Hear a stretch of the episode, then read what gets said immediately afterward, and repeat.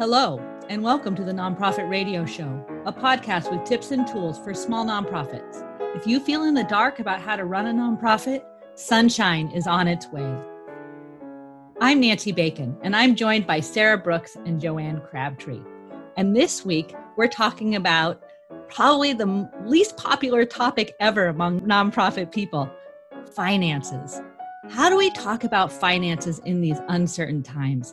I've been thinking a lot about how do we kind of keep an eye on the sunshine over the border while we're walking in the rain right now? How do we address today's challenges and address some of the underlying issues that make today so hard? We're talking a little bit about money today, but we're really talking about that larger issue of leadership, culture, learning. Those are the things that I've been thinking a lot about lately. I'm so glad we're talking about this, Nancy. Just yesterday, I was with a Zoom call with some other nonprofit organizations, and I said, Hey, how are you all talking with your board about your finances right now? And literally, you could watch every facial expression sort of fall and change. And then we quickly pivoted it away to a different topic. So I think this is one of those things that we shy away from talking about. And the fact that we shy away from talking about it is part of the reason we need to get really good at talking about it. I totally agree. I, you know, I've done a lot of training on nonprofit finance across the state, and I would say this is the broccoli topic. This is the topic of like, it's on your plate, you're a board member, you know you need to eat that broccoli, but you really don't want to. So you go to a training because you're told that you need to figure out how to read a balance sheet. And the thing is, you know, I used to feel the same way. And over the years, I have really learned to love my broccoli. I love talking about nonprofit finance. And the reason why I love talking about nonprofit finance is it is the the currency that allows us to do our mission. And that without money, without talking about money and our plans for money, our culture around money, how we how we plan knowing about money, we really can't achieve our mission. So that's that's what I get excited about. Well, I, I agree, and I you know I think the key to to liking the broccoli is figuring out how to how to cook it well, right? Like I I hate raw broccoli, but roasted broccoli works for me. And I think it's a really interesting analogy to think about how can you present the information to your organization in a way that is appetizing. Maybe you need a little cheese sauce every once in a while and that's okay. And so you don't this doesn't have to be corporate finance. This doesn't have to be the accounting 304 class that everyone shied away from in their junior year. It can instead be color coded or a graph or uh, words on a sheet of paper and in with bullet points that just say, "Hey, we're doing okay," or "No, we're not." Yeah. But if you aren't those conversations about where you are financially, you absolutely cannot be having realistic conversations about how you're going to make your mission happen. I totally agree. And I, I, have three kind of big ideas that I think about when I think about finances. And you know, this this this podcast is all about bringing things into the light, putting sunshine on things. And and so often I see that finance happens in the dark. It's something that it comes up on a meeting agenda, we all kind of hide, and then it's over quickly we talk about putting finances onto the consent agenda so we don't even have to talk about them at all. And I think the first thing that I want to really highlight is the need to bring finances into the light, to celebrate it, to to talk about it, to to think about how you can bring your board around great conversations. And that might mean increasing your financial literacy. It might mean that some people on your board need to better understand how to read a balance sheet or read an income statement. So so building in that kind of education is is really important. I think another thing that i, I want to talk about is the culture around numbers that for some reason in the us we have this thing of like i don't do math. I don't do numbers. Money has a negative stigma that when we don't talk about politics we don't talk about money. And that's been so ingrained in who we are as people that we bring it into our board meetings. We we we get nervous when money because it becomes existential almost. We do have money, we don't have money. It determines whether we have value or not. And so I think just really understanding the culture piece and then the third element of that of course is leadership and modeling ways to think about your culture and bring your culture to a place where you can shed light, where you can have conversation. So those are the three things I think about. Sarah, what do you think about with money? Well, I absolutely agree with you that it, at its heart, it's about culture and it's about acknowledging that money carries baggage for most of us in very different forms. One really interesting exercise to do with a, a, group of people like a board is to ask people what's the first word that comes to mind when they think of money. And I guarantee you that in a group of 12 people, you will have a wide range of answers. Some people will say abundance, others will say greed, we have very different feelings about money based on largely where we grew up and the circumstances of our finances as we were children or as adults. But we all assume everyone has the same answer to that question. And so if I'm coming from a place where I see money as scarce, and I'm talking to someone who sees money as opportunity for generosity, we have very different languages and it can be a really useful exercise to acknowledge that in a room of people and mm-hmm. then have conversation about what do we need our organizational culture to be about money? What do we want the word for this nonprofit to be when we hear the word money? And then we're going to commit to using that lens in the group conversation around money setting aside our own personal baggage about it. It's actually really powerful to have a conversation like that and that counts as talking about finances not just reading the balance sheet you you so and I love how you're talking about language because there's a few things uh, in our language that we use a lot in nonprofits that I would love to just address right away, and that is we talk a lot about overhead.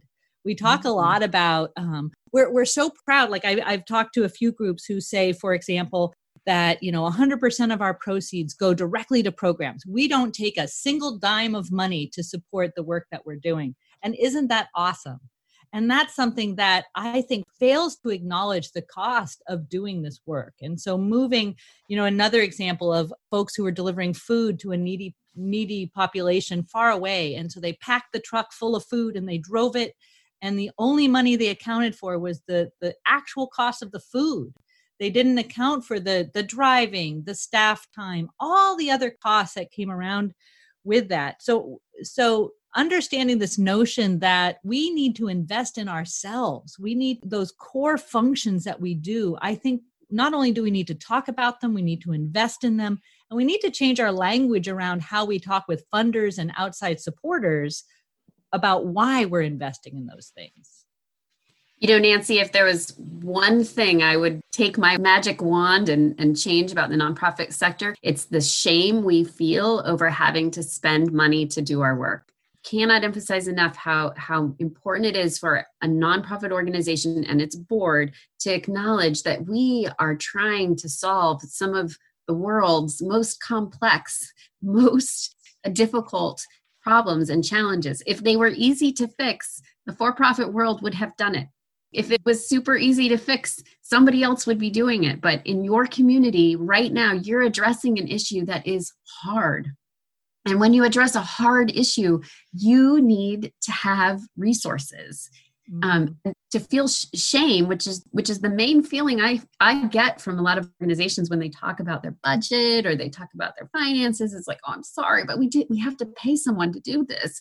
No, it should be ownership. This should be like this is great. We are we are attracting the brightest people we can to solve the hardest problems we are going to be fiscally responsible and and you know good and lean as we do it but it does take money to solve these problems. And and we should be the strong voice in those conversations with foundations with donors with government officials as we advocate for our mission that helps people understand that it it does take money to to solve these problems and we know how to use it responsibly. Absolutely you know, our our word for this week is progress, and I I thought about that word because I really want to look at a different kind of progress. We we very proudly work for progress on our issue, whatever our issue is. If we're a food bank, we want people fed. If we're a homeless shelter, we want people housed. If we're an environmental group, we want the earth to be protected and celebrated. And that progress is really important. At the same time, I hope that we make progress on our own ability to sustain our work. I think these COVID times have really tested nonprofits.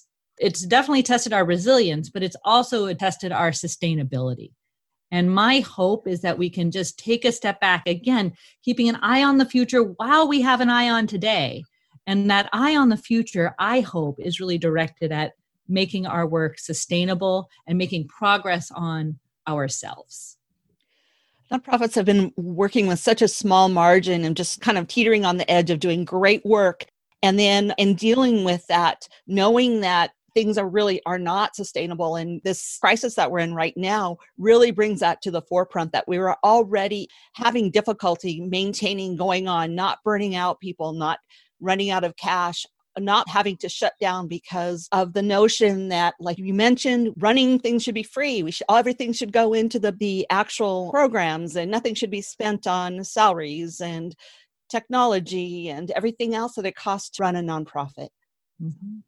yeah and i love that our word today is progress because for me progress kind of takes small steps forward i don't think of progress as like we went from zero to 60 miles an hour you know that's revving up. Progress is this like the tortoise who's sort of chipping away and every day moving forward. And I think in the nonprofit world, when it comes to finances, the way to do this is to take a small step forward. So, great suggestion I have that I learned from other brilliant nonprofits is to find one champion in your uh, organization, whether it's a board member who does understand financials or a staff person, and work with that one person. So, a team of two is all it takes and figure out what are the three or four big indicators for us. Is it cash? How much cash we have on hand? Is it how much we have in our endowment? Is it how much we have coming in from an event or ticket sales? Or is it how much we have coming from major donors? There are three or four indicators that really do sum up the health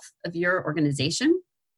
Figure out what those are and then share them and find a way to tell them in story form um, to your board so again, sometimes that's color coding. Sometimes it's a graph. Sometimes it's just clever words like where we've got sums up. It can even be emojis. You know, you can do whatever you want to convey then to your whole board, hey, all systems are go, we look great, or oh, we have a slight problem. We should probably spend a little more time at this meeting talking about it.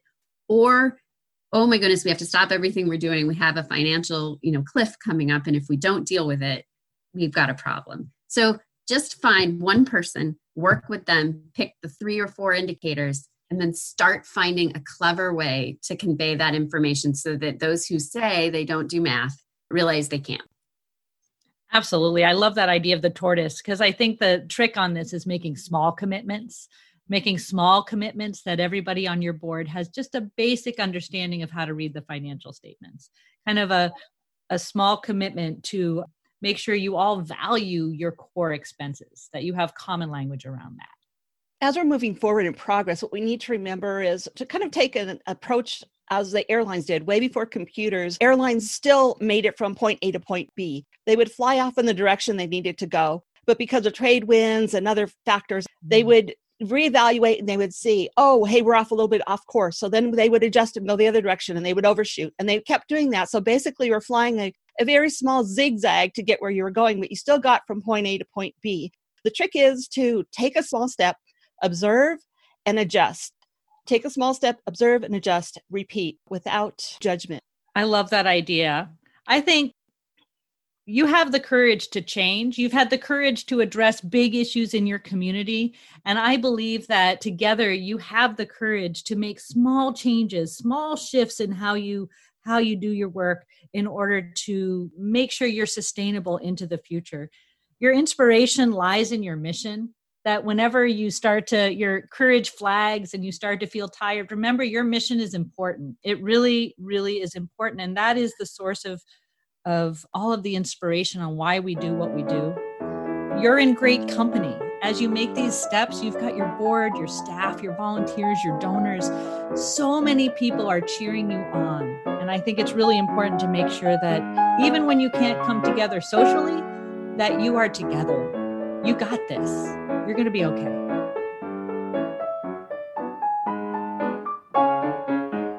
Thank you for joining us today. We hope you'll share this episode of the Nonprofit Radio Show with your colleagues, friends, and family.